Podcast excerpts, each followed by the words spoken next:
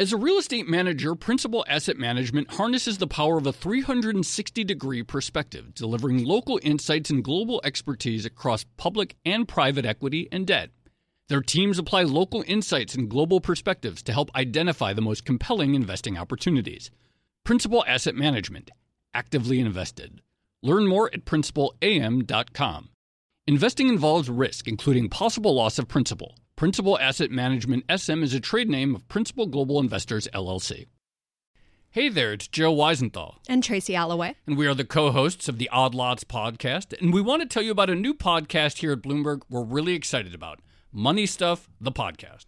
That's right. Friend of the pod, Matt Levine, is teaming up with our other friend and Bloomberg TV host, Katie Greifeld, to bring the Money Stuff newsletter to life. Every Friday, Matt and Katie will dive into all the Wall Street finance and other things that make Matt's newsletter such a hit. You can listen to Money Stuff the podcast on Apple Podcasts, Spotify, or wherever you get your podcasts.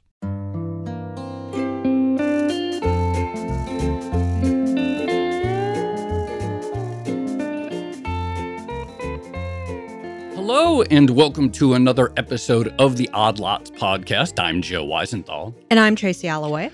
Tracy, I mean, I think it goes without saying uh, that the appetite and interest in anything related to AI and making money from AI continues unabated. yes, I think that's accurate. Well, it's interesting because you kind of see it from two different sides at the moment. So there are a lot of companies that are talking about investing internally in AI technology. And then there are a lot of investors talking about investing in AI in yes. one way or another. I mean, needless to say, you know, you like throw a dart at NASDAQ stocks and they're talking about, you know, the way AI incorporated. It's also funny because like you like read the uh the earnings transcript of like a grocery store chain. Yes. and the CTO will be talking about, you know, how they're how AI is going to help them. Wasn't this Kroger? I think so. And to be fair, like I think they actually kind of legitimately have been investing, so it's not totally, but like they mentioned AI. One company, I don't remember like mentioned it like a dozen times. I'm pretty sure it was Kroger. Yeah. But I think I've said this on the podcast before. It does feel like there are some people out there who at this point are basically using AI as a synonym for any type of software. Just like yes. we use software, we're using AI. But it begs the question of how to smartly invest in a technology that clearly a lot of people are enthused about, but it's also kind of hard to disaggregate a lot of the marketing from the reality. Well, and the thing that gets me and that I'm still trying to wrap my head around too is like, especially for the big tech incumbents, mm-hmm. and I'm thinking of like a Alphabet or Google or whatever, like they have an amazing business model right now, right? Like people search for something and then you're telling the machine exactly what you are looking for and then the machine knows okay well here are some ads that we can put. And i know like obviously google is you know ahead very like front of the curve in terms of ai tech and they have their own large language models and all of that stuff. But does anyone know that like this is going to turn into like a money making thing for them? Like right. will it be anywhere close to this amazing money printing machine that they built when they built the Google search bar? Well, I think that's a really good question. And also, so far, we have seen the incumbents come out as the big winners of mm-hmm. a lot of this new technology. And I think a that's been unexpected. If you'd ask someone, you know, five years ago who yeah. was going to be the big winner in AI, I don't think anyone would have said Microsoft. Right, right. Um, and so that also raises the question of okay, how did the giants monetize this? To yes. your point, and then secondly, are there going to be new players who somehow come in and find a better way to do it? Right, like how disruptive will it be? Yep. Well, I am excited because I believe we do have the perfect guest. We are going to be speaking with Josh Wolfe, founding partner and managing director at Lux Capital, who has been investing in AI since long before it was cool, long before everyone started asking like Chat GPT to like, you know, write a song about the Fed in the style of Johnny Cash or whatever. Like long hey, before we no, I, I feel seen. No, I feel I feel I'm describing myself. Um I'm describing both of us long before we were all doing that. Uh, and so he's going to talk to us about how he thinks about uh, making money in AI and where the value is going to accrue in identifying investment. So, Josh, thank you so much for coming on Odd Lots. Joe, Tracy, great to be with you. Can I ask you a question for real? Like, we obviously have this boom, et cetera, but the tech's been around. Did did people basically just get excited because like someone finally put a good UX on top of this technology for a while and suddenly like, oh my God. Like was that sort of what catalyzed this current stage of enthusiasm? I think the lay answer is what catalyzed this was a sense of conjuring magic. People felt like they were effectively casting spells, like you said, whether it was a Johnny Cash song conjured you know, to talk about the Fed, but it's the feeling that somebody had a superpower. So I think that's what catalyzed it, where it was a feeling of positive surprise, where people were like, "Oh my god, like I just created magic," and that you know, classic cliche that any sufficiently advanced tech is indistinguishable from magic. This felt like magic. Now, the roots of it go back over a decade. And that's what the public doesn't see. And part of that is the bones, and part of it is the brains, the tech infrastructure. So you start with the GPUs. Now, we've known computing for decades, and Intel was the dominant force. Intel made CPU, central processing units, and there was this thing off on the side that was just doing graphic processing, and it was for video games. I've got this mental model, this framework, where a lot of people say that the most dangerous words in investing are this time is different. I actually think that there's a secret that people can follow, which is that the most valuable words are whenever you hear a parent say, it will rot your brain, that basically presages, it predicts the next $10 billion industry. So think about this. I mean, literally 1960s, those hip shaking Johnny Cash, Elvis, you know, rock and roll, it'll rot your brain, boom, $10 billion industry. You know, 70s, um, you know personal computers and chat rooms and and uh, you know 90s the internet and uh, these online chat rooms and then gaming my god you know these kids are turning into couch potatoes get them off the video games the video game players of yesterday are today's you know robotic surgeons and drone pilots but what's really important is the tech that was underlying that these massively multiplayer games and people demanding ever higher uh, video resolution and PlayStation competing with Xbox, competing with Nintendo. It created these chips that took Nvidia from a $15 billion market cap at the time when Intel was 150 billion a few years ago, and today it's a trillion dollar business. We had invested in this company going back mm, about eight years. Uh, it was four people off the Stanford campus, your classic garage, and they were literally in a garage at the SLAC, the Stanford Linear Accelerator, sort of secret group. And they were trying to develop self-driving cars. And we had put about 25 million into this small team called Zoox, uh, which was a zoo for robotics, was a silly name. And we go in there and I see all these people playing video games. And I start to get a little bit upset. I say, we just put a lot of money into this company. What are the what are all these engineers doing? And the founder turned to me and said, No, no, you don't understand. The cars that you see outside on these tracks that are running around, they're ingesting information at the rate of one second per second, what we call reality.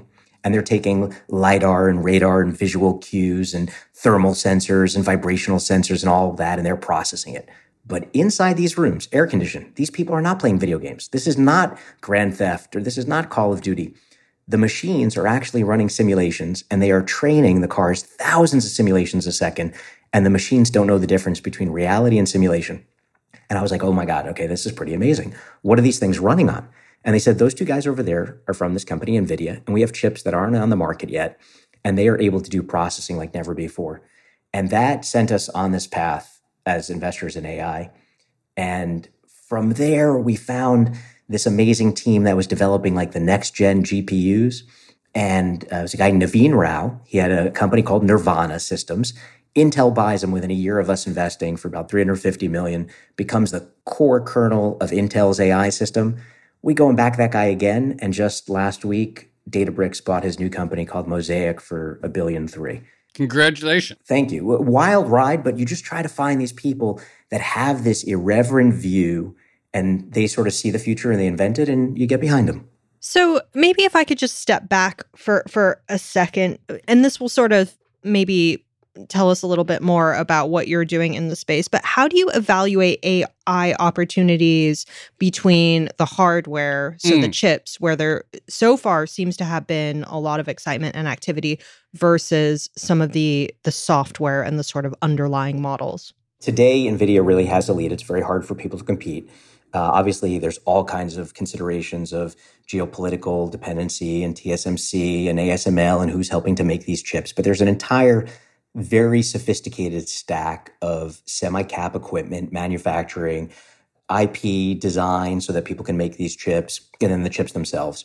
And these things are very expensive. I mean, these H100 chips from NVIDIA, $100,000, they are in scarce supply.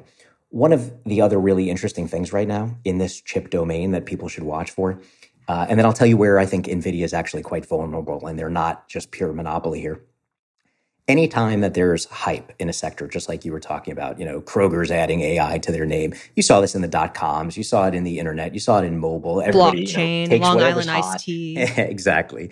And, you know, look, they lower the cost of capital, they take advantage of people's irrationality, they capitalize. And what happens in every field, the hype gets high, the cost of capital gets low, hundreds, if not thousands, of new companies get funded, 99% of them fail. And from that detritus, it becomes the combinatorial fodder for the next wave. So interestingly, with crypto, crypto people were like clamoring for these GPUs. They couldn't get enough of them so that they could do Bitcoin mining.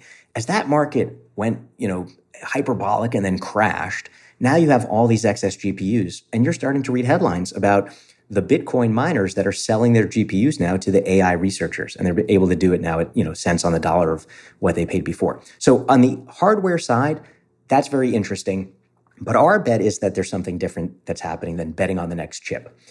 Okay, there's Moore's law, which everybody knows about. There's Rock's law, which basically is that the cost of these semiconductor fabs increases exponentially, even as our chips get cheaper and cheaper. Wait, sorry, which law? Faster. Which law? Uh, Rocks, named after Arthur Rock, who was one of the you know first VCs, one of the first funders of Intel, uh, an East Coast OG VC. Uh, so they called it Rock's Law because basically the the cost to build these fabs to make the chips keeps getting more expensive every year and a half or two years. It used to be you know 100 million, then it's a billion, then it's 10 billion, and so on. Okay, why is that relevant? To make these foundation models that we're all using behind the scenes, GPT 3 and GPT 4 and what comes next, it used to be a few million dollars, maybe 10 million to train GPT 3. GPT 4 is estimated in the low hundreds of millions of dollars. And whatever comes next, people believe, is going to cost about a billion dollars. Why? Because they have to buy all these NVIDIA chips. So NVIDIA is telling everybody, you got to get these A100 chips we make, these H100 chips we make. The reality is actually that there's this interesting vulnerability. This is where we make our speculative bets. Now, we might be wrong, but this is what we're betting. We're betting that that's not going to be the case, that it's not going to be just the domain of OpenAI that it's not going to be Anthropic, that it's not going to be just the big giants. And we'll talk about how those guys are all intertwined, like you said, with the Microsofts and the Googles and the Metas, et cetera, because that's an interesting dynamic. NVIDIA has a language, a computer language that people program on, and it's called CUDA, C U D A. And this has been the dominant form, but it's really vulnerable. And it's vulnerable, interestingly, because of Facebook, Meta. They came up with this language called PyTorch. And a lot of the developers are moving to PyTorch. It's open source. Uh, it allows people to do a lot of the AI processing, but hardware agnostic, meaning you don't have to use an NVIDIA chip. NVIDIA, if you use an NVIDIA chip, you got to program on CUDA. These guys are saying we can use an AMD chip. We can use an ASIC, uh, an application specific integrated circuit. They, they're saying we're not going to be beholden to this. So there's two competing software languages that are emerging sort of quietly. One is called PyTorch and one is called Triton. And Triton is from OpenAI. People probably trust that one a little bit less. And PyTorch is totally open source, but originated from Meta, which is really interesting.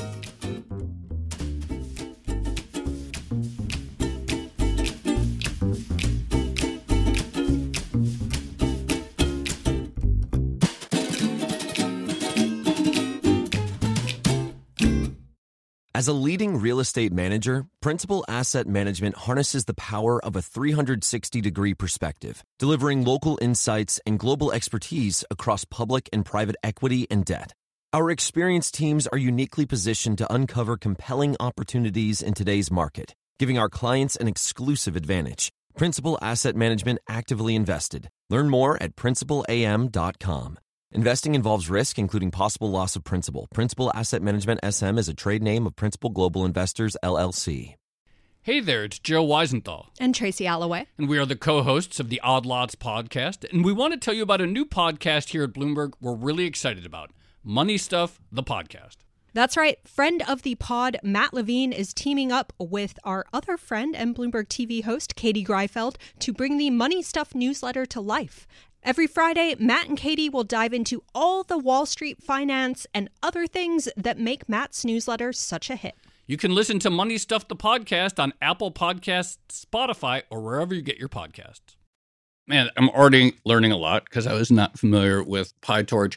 You know, so obviously, as you mentioned, and we talk about GPT-3, GPT-4, Chat GPT, this magical search box that got that got everyone's attention. This sort of like what came out of OpenAI, but there are others that are building chatbots. How many winners can there be at like sort of like how do you think about winners either at the foundational model level, like if we start at Odd Lots GPT, is that a worthwhile area?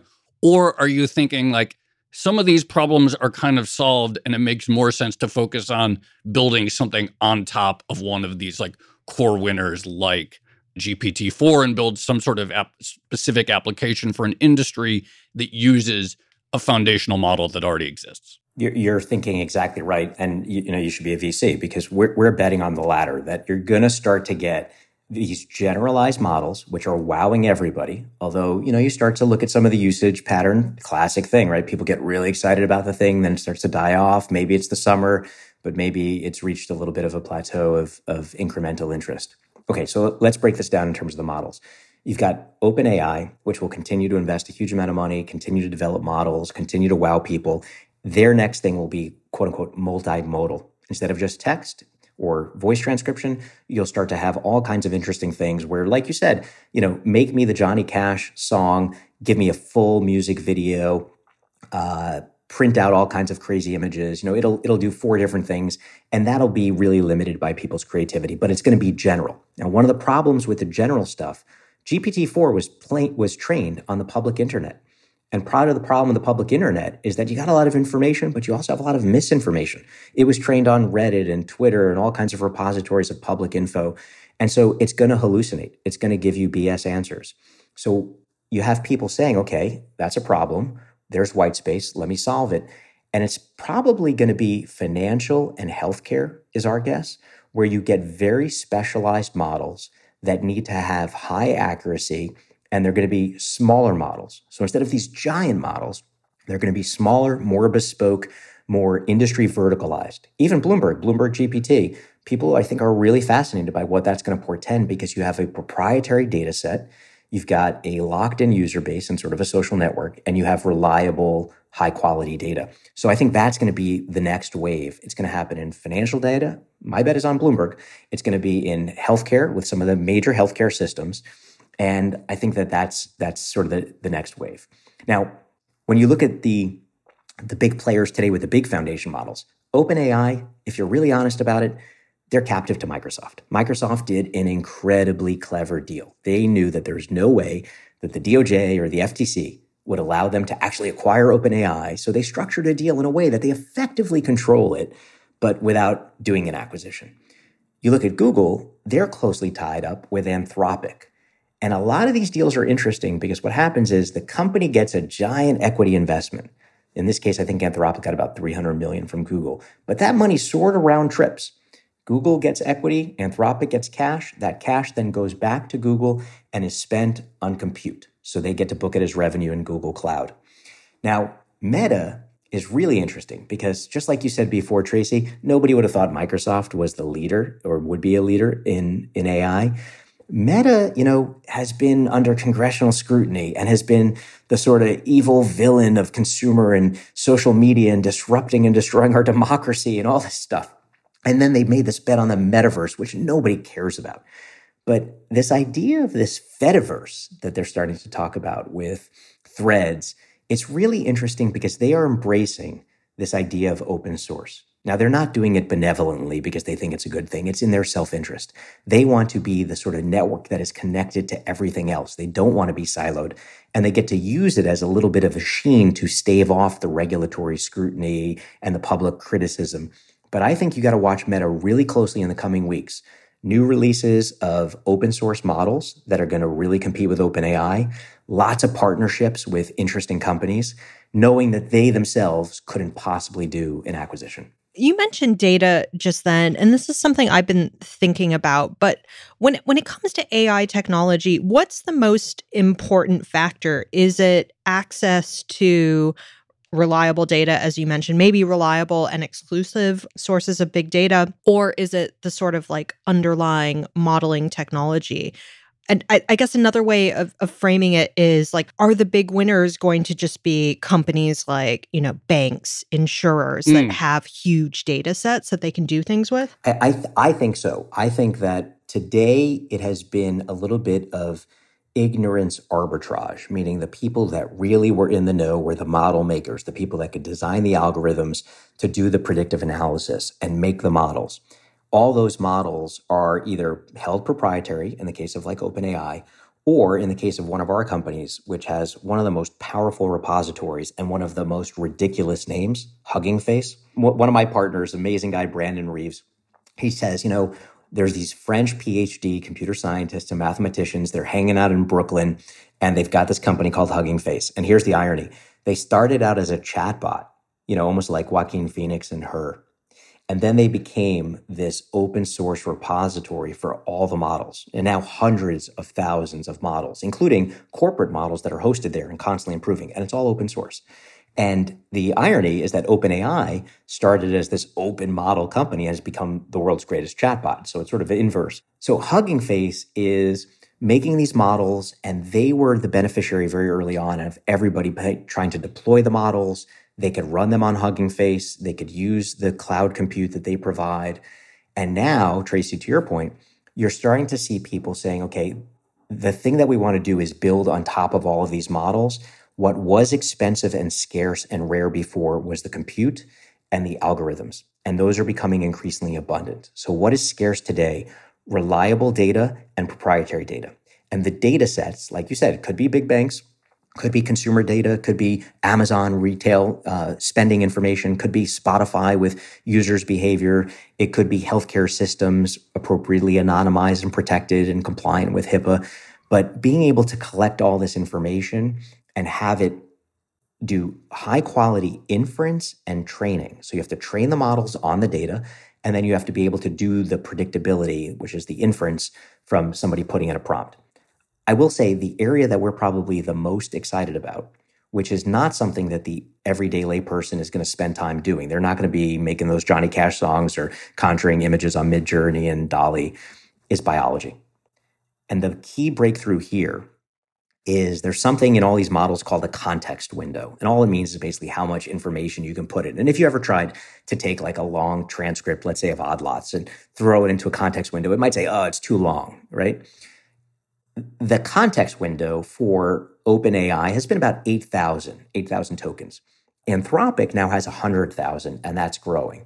What that means is the amount of data that you can put into a single prompt is growing exponentially. If you think about the human genome, if you think about genetic data, where you have millions of tokens that you need to be able to put into this effectively, that is the next domain where you're able to put in huge amounts of information and do all kinds of predictive things from designing new proteins to discovering drugs. And that's an area where not only are the markets enormous, the information and the expertise is very narrow and specialized. And I think it's going to completely upturn pharma and biotech in a giant way. Oh, that's really interesting you mentioned you're talking about some of these investments that the hyperscalers, the tech giants have made. And I hadn't really appreciated that dynamic before. It's sort of like easier to link, it's easier for Microsoft to link up with an open AI than to make a big acquisition that's going to get on the, you know, the headlines for regulators. It's easier for, you know, uh, Alphabet and Anthropic, et cetera as a VC, and also the point about how a lot of that cash just comes back in terms of all these companies' compute bill is extremely interesting. As a VC, can you talk a little bit about this dynamic? There seems to be a lot because of this of corporate VC in AI specifically, and how that sort of changes the game as a non corporate VC or as an independent VC firm when you're thinking about evaluating companies the presence of these big the VC arms of the large uh, corporations and how that sort of changes the game. Great, great question. And I'll, I'll give you sort of three quick angles here. The first is how we think about ultimately making money and exiting as a VC and how these people play in the ecosystem. The second is a related question about how do we ultimately exit our companies? Meaning, how do we sell them to a large incumbent when you have all this congressional scrutiny? And it's very improbable today that Microsoft or Meta could do a big acquisition. Uh, it's just, you know, it's it's uh, regulatory improbable. And then the third is a geopolitical angle here that I think is actually going to change that. So on the first one, you know, I always say that it sounds a little bit cheesy, but I we we do a lot of hard science investing, a lot of deep tech investing, and I like to say, like the first law of thermodynamics, energy is not created or destroyed. Risk and value are not created or destroyed. They just change form.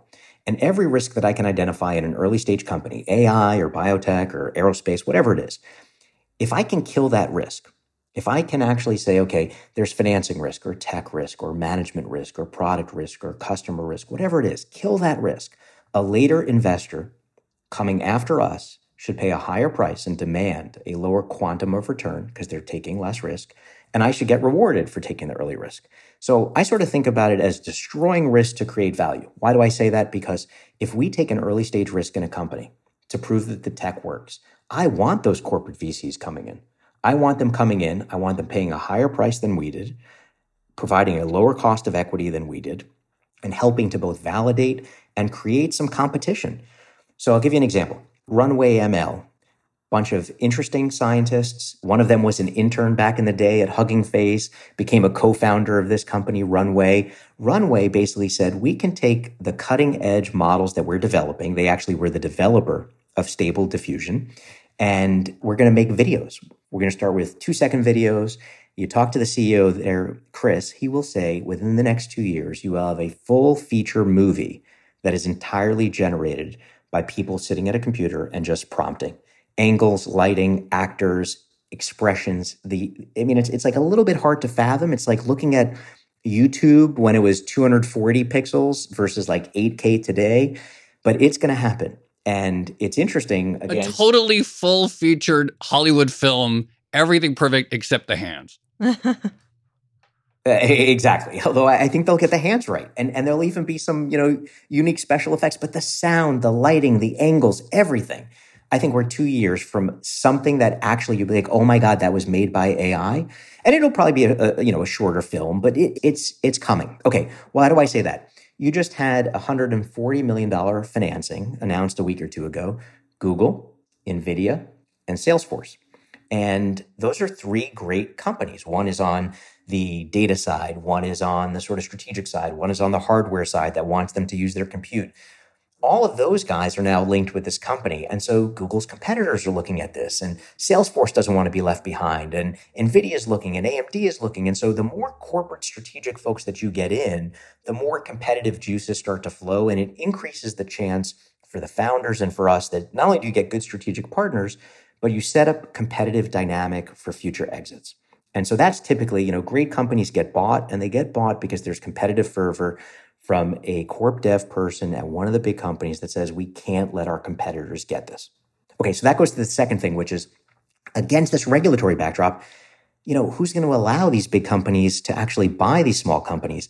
And I'm hopeful. Okay, this is wishful thinking. This is not, this is more prescriptive than observant. I think that the regime today is very focused post 2016 and the election and the chaos and social media and all the abuses, particularly that you saw at Facebook with users and fake information and misinformation. I think that we are turning our turrets of attention from Congress on the wrong targets. I think that focusing on the domestic industry and trying to slow it down and prevent acquisition and prevent failures and prevent these companies from buying and competing is exactly what some of our peer adversaries overseas would love. China, and particularly the CCP, would love nothing more than for AI in the US to slow down and for all of these iterations and experiments to have problems and for there to be a disincentive for VCs to want to fund these things because they'll never get out. And I actually think that you'll see some sea change coming in the next few quarters, year or two, where people say, okay, wait a second. You know, it isn't that we've met the enemy and he is us.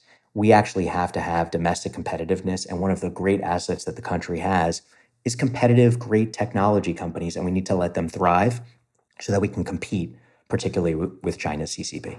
Just going back to what you said about a, a fully AI generated uh, movie. When I hear something like that, it sounds incredibly exciting. It also sounds very sci fi and difficult to wrap my head around in, in various ways.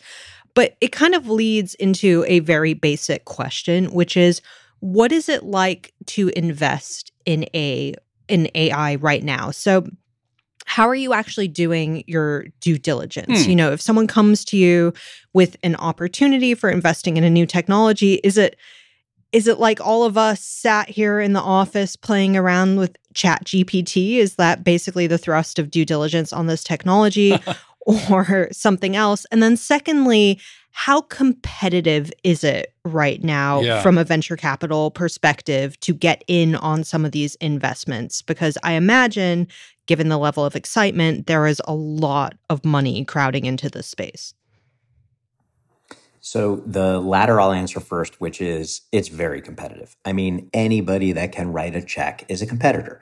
Now, if you are a founder, you know, just like if you are a star high school athlete or a star high school scholar, you want to go to the places that reflect the quality of your craft. And so you might want to go to Yale or Princeton or Stanford, or you might want to go to Vanderbilt or Duke and, you know, and play or Michigan and play ball.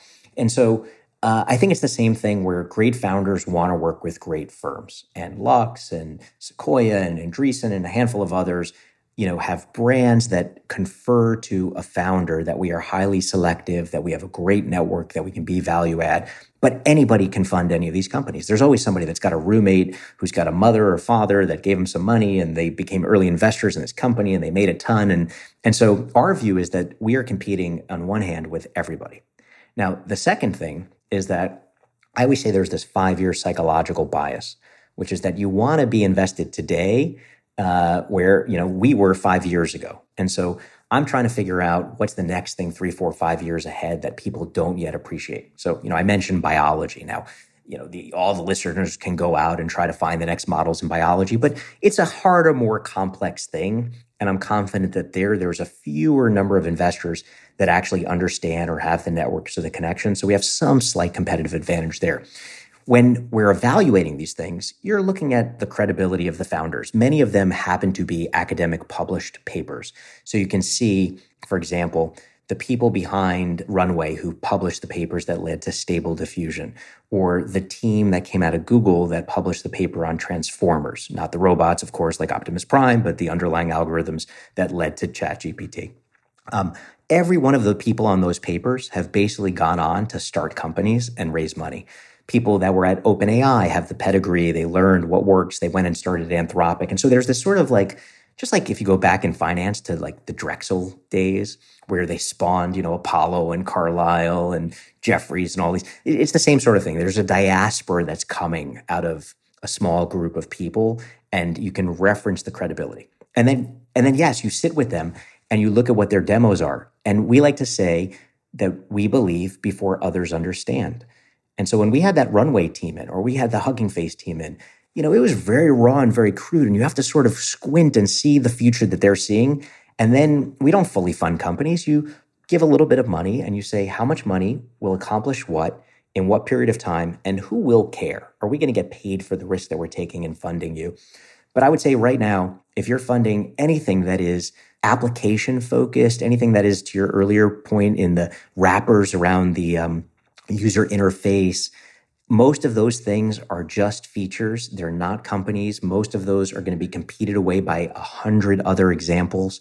A great example of that is, um, and I can't even remember the name of it now, but there was something that went out and it was an app and you could pay 20 bucks and it would give you a hundred versions of yourself, you know, as a comic book hero and a cowboy and a black and white and noir. I think Tracy and I paid for that. I think we did. I think we signed up for the one month version of that. Yeah.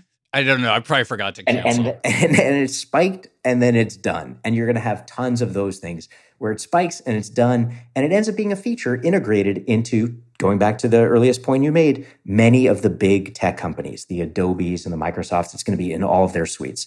I, I have one contrarian take here, which is a bit odd as an investor, as part of a partnership who's funding the deep tech roots of the semiconductors and the infrastructure and the networks and the models and the algorithms. And despite doing all of that, I actually have a view that what we are doing right now, humans talking, even though it's through digital communications in an analog way, that that is actually going to become the scarce thing. You are going to be flooded, I mean, utterly inundated by emails, texts, tweets that are not written by humans.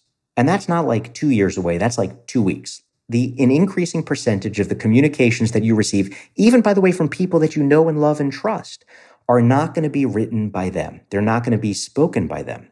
You know, voice is going to be the next domain where it's going to be very hard.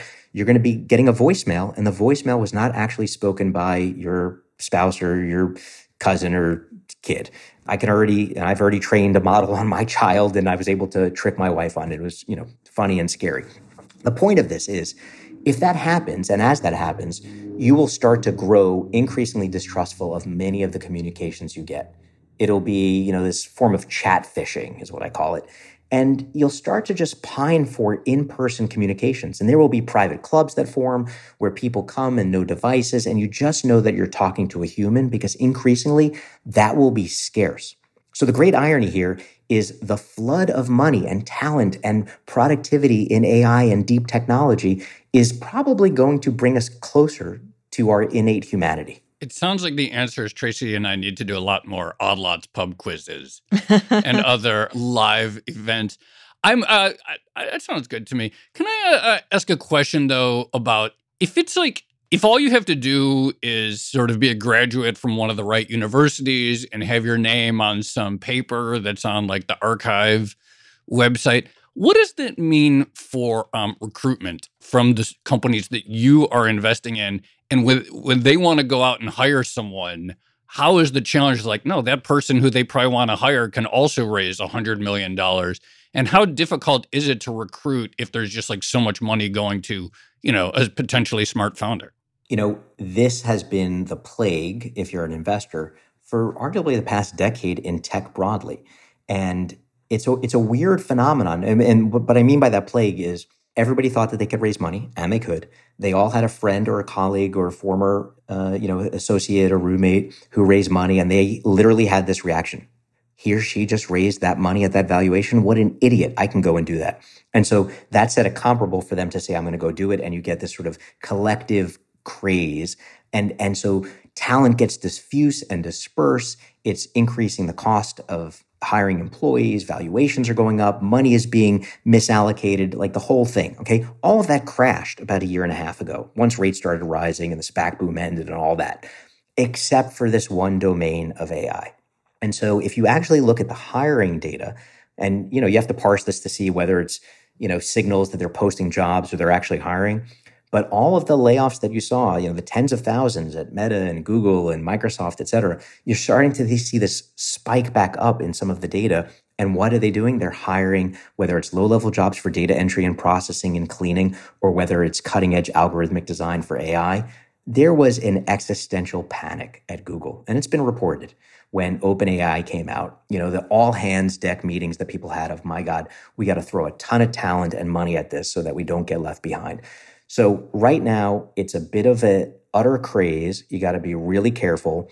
Most of the incumbents are the winners, and there's going to be some small companies that end up with these really interesting novel approaches that are not raising a ton of money almost out of necessity. They're doing these cheap, very focused models, and arguably, and here's another interesting thing training on distributed computing. Instead of having these big centralized clusters of compute, we, for example, backed a company called Together Compute, and his basic hypothesis was can I train uh, very sophisticated models on all of the excess compute from the crypto craze or from idle computers? And can I do it for a fraction of the cost of what OpenAI did? And the answer was yes. And so you're going to see lots of these small companies that come.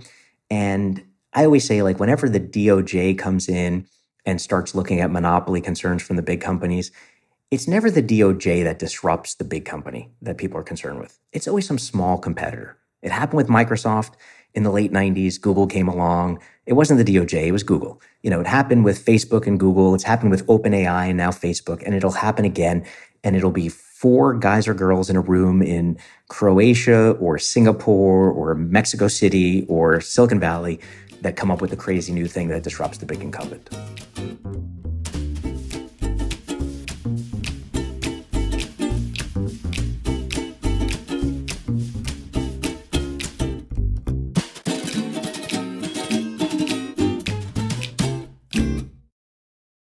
As a leading real estate manager, Principal Asset Management harnesses the power of a 360 degree perspective, delivering local insights and global expertise across public and private equity and debt. Our experienced teams are uniquely positioned to uncover compelling opportunities in today's market, giving our clients an exclusive advantage. Principal Asset Management actively invested. Learn more at principalam.com. Investing involves risk, including possible loss of principal. Principal Asset Management SM is a trade name of Principal Global Investors, LLC. Hey there, it's Joe Weisenthal. And Tracy Alloway. And we are the co hosts of the Odd Lots podcast. And we want to tell you about a new podcast here at Bloomberg we're really excited about Money Stuff, the podcast.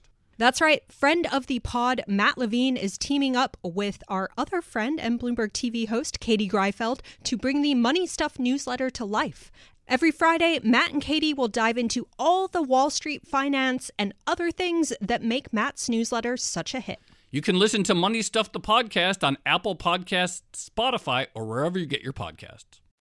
What impact do you see of AI on how the sort of tech industry slash VC is organized or operating at the moment? Like, do you see people start to respond to the idea that well maybe a lot of coding is going to be done by AI in the hmm. future? Are people sort of like reorganizing themselves or reorienting themselves ahead of some of this technology? Definitely. When you look at the Copilot, which is both from people like GitHub and OpenAI and others, it's basically how can we either help you code or how can we completely, if you look at Code Interpreter, completely write the code for you. You just describe in general lay language what you want to do, and it will in Python create the code. So pretty much every company will have a form of computer programmers in the software that they use, whether it's open source or proprietary, that is constantly developing and iterating their own applications. And it'll touch everything from customer service to radiology and x ray image analysis to Bloomberg queries. And people will be able to basically have superpowers. What it means is you'll have the elite coders that are sort of always on the edge trying to figure out the next thing. And then you'll have the average coders that are basically really leveled up and almost indistinguishable from the prior elite coders. So I do think that what once was really scarce and really valuable, which was top notch, what people call 10x coders, is now going to become increasingly commodity. And people will start looking, for example, now, the real value is not can you code. For the current moment, it's like, are you an amazing prompt engineer? Like, I can't draw, I can't code, I can't write, you know, 12 line stanzas, but I can prompt pretty well. And so it shifts the capability to the creativity of somebody that really wants to describe and control the machine, again, almost more like casting a spell than the person that actually has the discrete technical capability. Can I ask you, know, you mentioned that roughly, I don't know, a year and a half or so ago, or maybe two years ago, this sort of the model that had been working, like this incredible trade, this incredible line go up decade or whatever for tech and VC, like did sort of crumble to some extent. And we saw the big plunge in the NASDAQ. And I'm sure there were like tons of funds raised in 2021 and 2020 that are like deep underwater and all that stuff. And everyone knows that. You, when you're at the table now looking at companies, do you still, is there still pain and paranoia and fear from that? Have there been like, or has the pain of that been internalized in the way, or is it, you know what? We're just back in it. Games back on, FOMO cycle back on. Let's go. Like, how much are the how much are there scars from the sort of crash of 2021? I think people that put a lot of money to work in 2020, 2021 uh, feel a lot of pain. They invested at record high multiples. They made the presumption, which was a fair presumption to make, that uh, if you fund something, there's going to be later stage capital or a robust public market to follow you on. All of that is gone. You know, so so I think we went from what I called, what everybody called FOMO, fear of missing out, to what I call SOBs, which was the shame of being suckered. That wasn't just good. that that wasn't just Can know, I oh just oh say God, a fraud. You know what? Can I just say there's yeah. no shame and you know, people buy it that it's hard to know what the top is. But I think about like the person who paid half a million dollars or millions of dollars like for the board ape NFTs.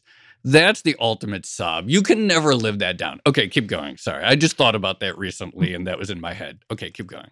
But you know, I, I, got a friend Zac Bissonnette who wrote the book back in the day on. Um, We've had him yeah, on the show. Zac's amazing. Yeah, yeah, we like Zac. Yeah. So, so, but this is this is one of the things that I love to say, which is not some crazy personal insight. It's just an observable truth, which is that technologies change and businesses change and rules change and policies change. Human nature is a constant. Greed and fear is a constant. That is what made Buffett and Munger brilliant. You know, it's what Howard Marks chronicles all the time. It's what you guys cover, the excesses of human emotion. And so a lot of this is actually capturing, I love finding like, where are people not paying attention? Where is attention scarce? Because where attention is scarce, valuations are going to be low. And we always say, oh, you know, just like everybody says, they're contrarian investors. We want people to agree with us just later. And that's the key. Okay, going back to, to your question, you know, we went from FOMO, fear of missing out, to SOBs, the shame of being suckered. And there was an important reason for that, which was the disappearance of two major players, at least um, symbolically. And that was SoftBank and Tiger. And why was that important? Because you know, you had a venture firm maybe a decade ago that said the price you pay for a company doesn't really matter because there's only 10 companies that matter amongst all the ones that are funded. And if you would have funded LinkedIn or Facebook at 5 billion or 10 billion or 20, it wouldn't have mattered, right? And so that sort of set a precedent that I think was a bit insidious and dangerous to say the price doesn't matter, you just have to be in the right companies. Of course, that's only obvious in hindsight. So you had lots of people that lost valuation discipline. It skewed control and leverage to the founders over from the investors, you know, and you saw weak governance and you saw fraud and excess and all that kind of stuff. And it's starting to wash out, you know, if not not fully. But the disappearance of those two players symbolically, they were the top ticking marginal price setting investors. SoftBank was paying insane prices. And of course, you know, they were all kind of shenanigans of them marking up their own book and pricing up again and all that kind of stuff. And Tiger sort of took a passive indexation approach, which was something that was widespread in the public markets, but they did it in the private markets. And say they said, we're just going to be in all the companies. And the winners will make up for the losers and it'll work. When those kinds of players disappear, now all of a sudden you have a more rational scrutinizing market of people who are afraid of paying excess prices feel like they need to get a better deal. You're seeing down rounds in companies. You have a, a morale spin and decline where employees now have underwater stock and need to be refreshed. And here's where things get really interesting. We went from this domain where I called it the megas and the minnows. The megas were the giant funds that were, you know, 10 billion plus and they were writing these giant checks. And the minnows were the thousands of small sub hundred million dollar funds that were just doing all the seed investing. Both of those guys have been squeezed out. And so now you have a smaller base of capital. You can see it in the data. LPs have pulled back. The, you know, the champagne has stopped flowing down the pyramid of glasses. GPs are struggling to raise capital. You know, we closed a, a billion two fund in 10 weeks, which for us was amazing. And it was a signal of great support of our LPs and great founders. A lot of funds out there right now are downsizing. It's taking them a lot longer to raise. And all of that is a rational reaction to a retraction. So I don't think you see the same FOMO. I think you see a, a lot more fear. People don't want to pay higher prices. The only area where there's a an exception is inside of AI. Mm. You know, I, I just have one more question. And you sort of touched on this earlier where we were, well, you were talking about parallels between now and the sort of dot com era and the idea that, well, you know, maybe eventually some big winners will emerge from this new technology, whether it's AI or the internet as it was in, you know, the late 1990s, early 2000s. What's the case for investing in AI right now rather than waiting a little bit to see where the dust settles, maybe wait to see who those big winners are, or maybe at the very least get a little bit more clarity on how this whole thing is going to be structured or organized. Well the argument for waiting is by the time you know it's already fully factored into a price. The contra to that is you pay a high price for cheery consensus as buffett historically said. And so if everybody agrees that NVIDIA is the winner, you know, that to me gives me pause for concern. You know, Jensen is running high. He's got the um, iconic leather black jacket. He's becoming the sort of, you know, next prophet of tech. Those are all signals that are like, okay, just like the classic, you know, Sports Illustrated curse, simple reversion to the mean. Like, what happens? Where's the vulnerability there? To me, is the question. And I and I gave you guys and listeners uh, a clue, which is that CUDA, their language system, is vulnerable to these other ones of PyTorch from uh, open source, originated from Meta, and Triton from OpenAI. And that means that AMD could actually come from behind and start to take share. It's something that people are skeptical about. So I would say that if you're thinking about investing now, it's too late. It really is. You know, again, five year psychological bias. You want to be invested uh, five years ago where everybody wants to be today and vice versa. So I'd be thinking about what are the improbable things that are likely to happen in the next wave. I'll give you one company that I think is interesting that um, uh, Lux is not in, invested in. Uh, it's a it's a public company. We do private, but Cloudflare. You know, if you go back to the internet, uh, early days, one of the winners in the infrastructure was Akamai, the people that were sort of caching, and they were helping to shape the structure of the internet. Cloudflare is very interesting because they have a lot of compute infrastructure at the edge of the network. And you hear about this in sort of a hypey way sometimes the edge, edge inference, edge compute. It's a real thing. Very simply, you're talking on a mobile device or you're on your computer right now you have to go up to the cloud and the cloud you know which is basically a bunch of servers somewhere with high bandwidth interconnectivity processes then you have another domain which is on device so you you know do something the models get smaller the chips get better on your apple device or your android or your ipad you're able to run the ai model there Cloudflare is caching a lot of these models and hosting them very close to the users. And they're doing it in thousands or tens of thousands of places all over the world. So I think that they, you know, probably a $20 billion market cap company, billion revenue, 50, 60% uh, growth. I think that they might be poised and aren't one of the names that are on the tips of people's tongues that are benefiting, but we see them in all the infrastructure behind a lot of our companies.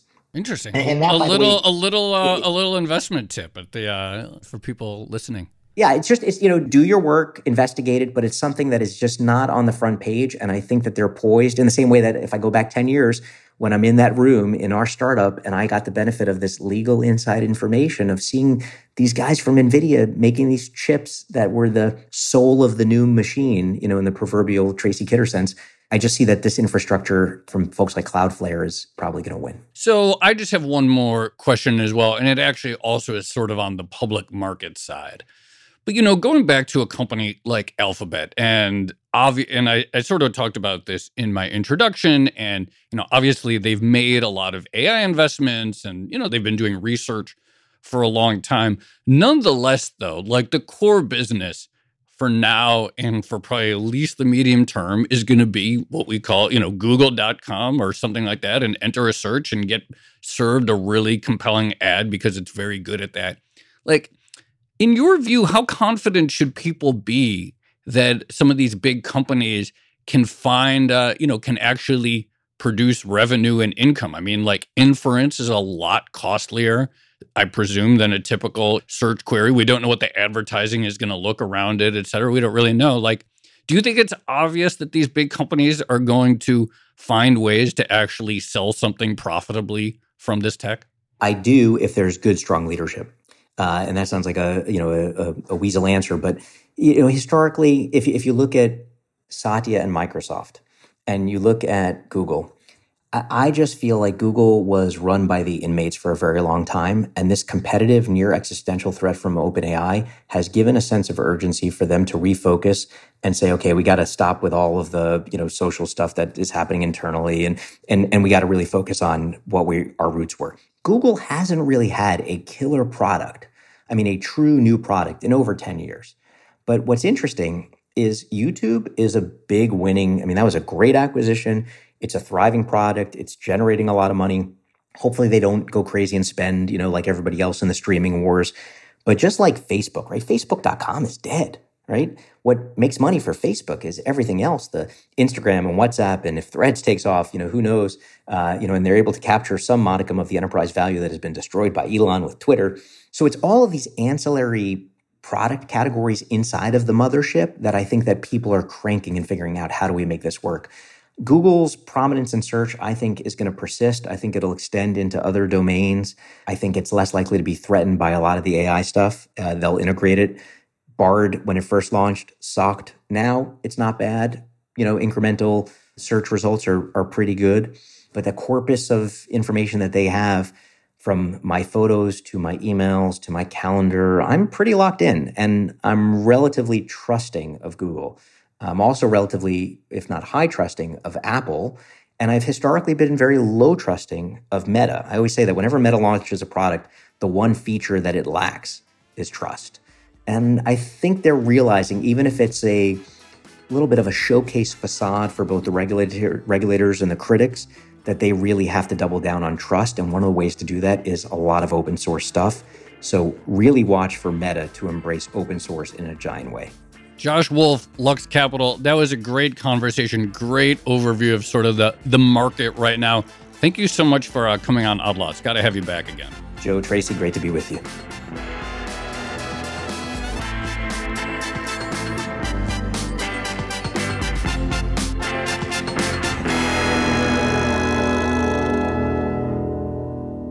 Tracy, can I just say you know, I don't know, listeners might know I'm an amateur, you know, songwriter.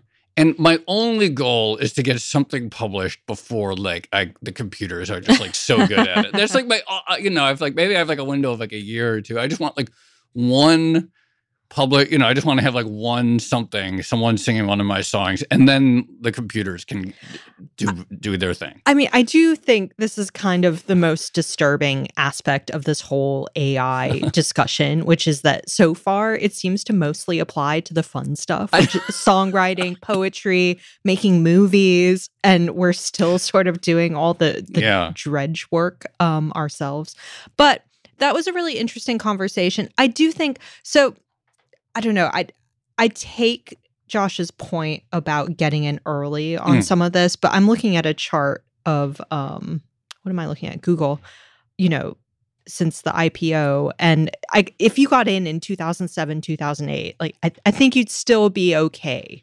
You would have missed like maybe the life-changing money, yeah. but you'd still be up significantly on your investment. So I do wonder obviously there's a lot of excitement around the prospects of AI and what it means for various companies. But I also feel like if you waited for the dust to settle a little bit, you wouldn't necessarily be I like, automatically losing out. I like how your question and your point here is not really is basically like questioning the entire premise of venture of capital. venture capital.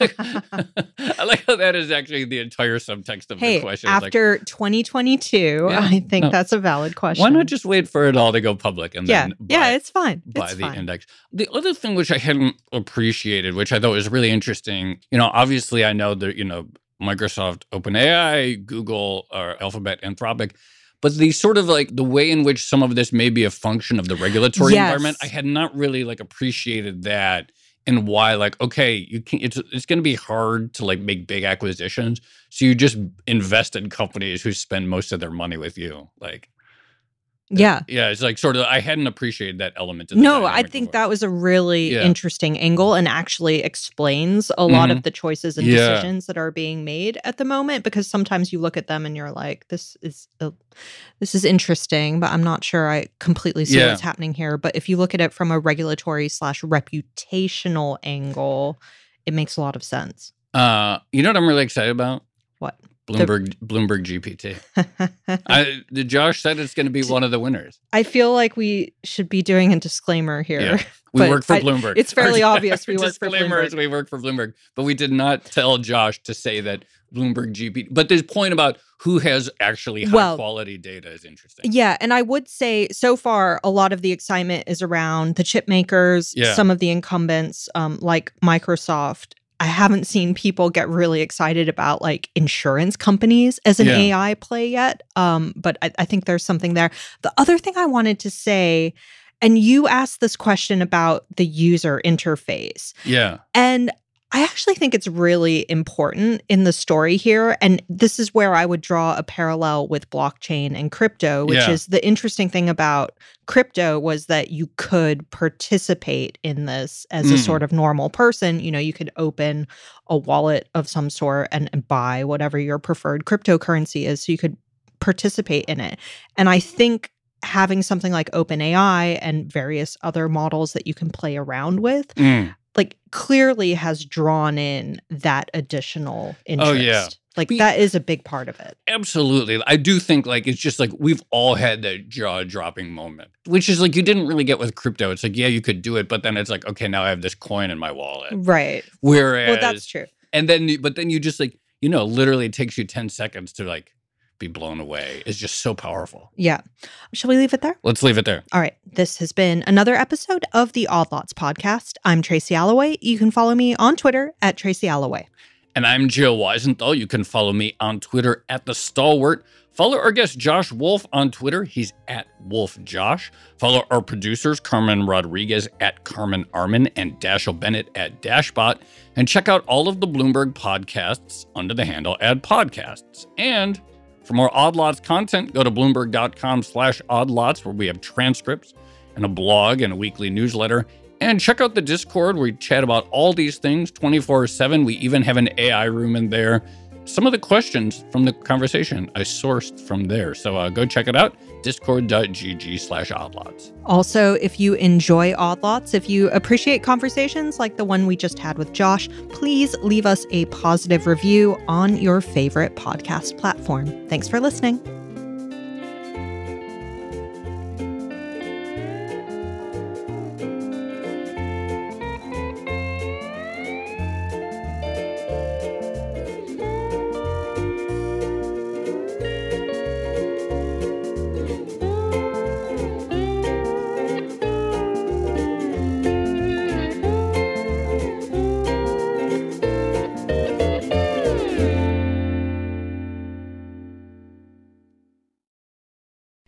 Hey there, it's Joe Weisenthal. And Tracy Alloway. And we are the co hosts of the Odd Lots podcast. And we want to tell you about a new podcast here at Bloomberg we're really excited about Money Stuff, the podcast.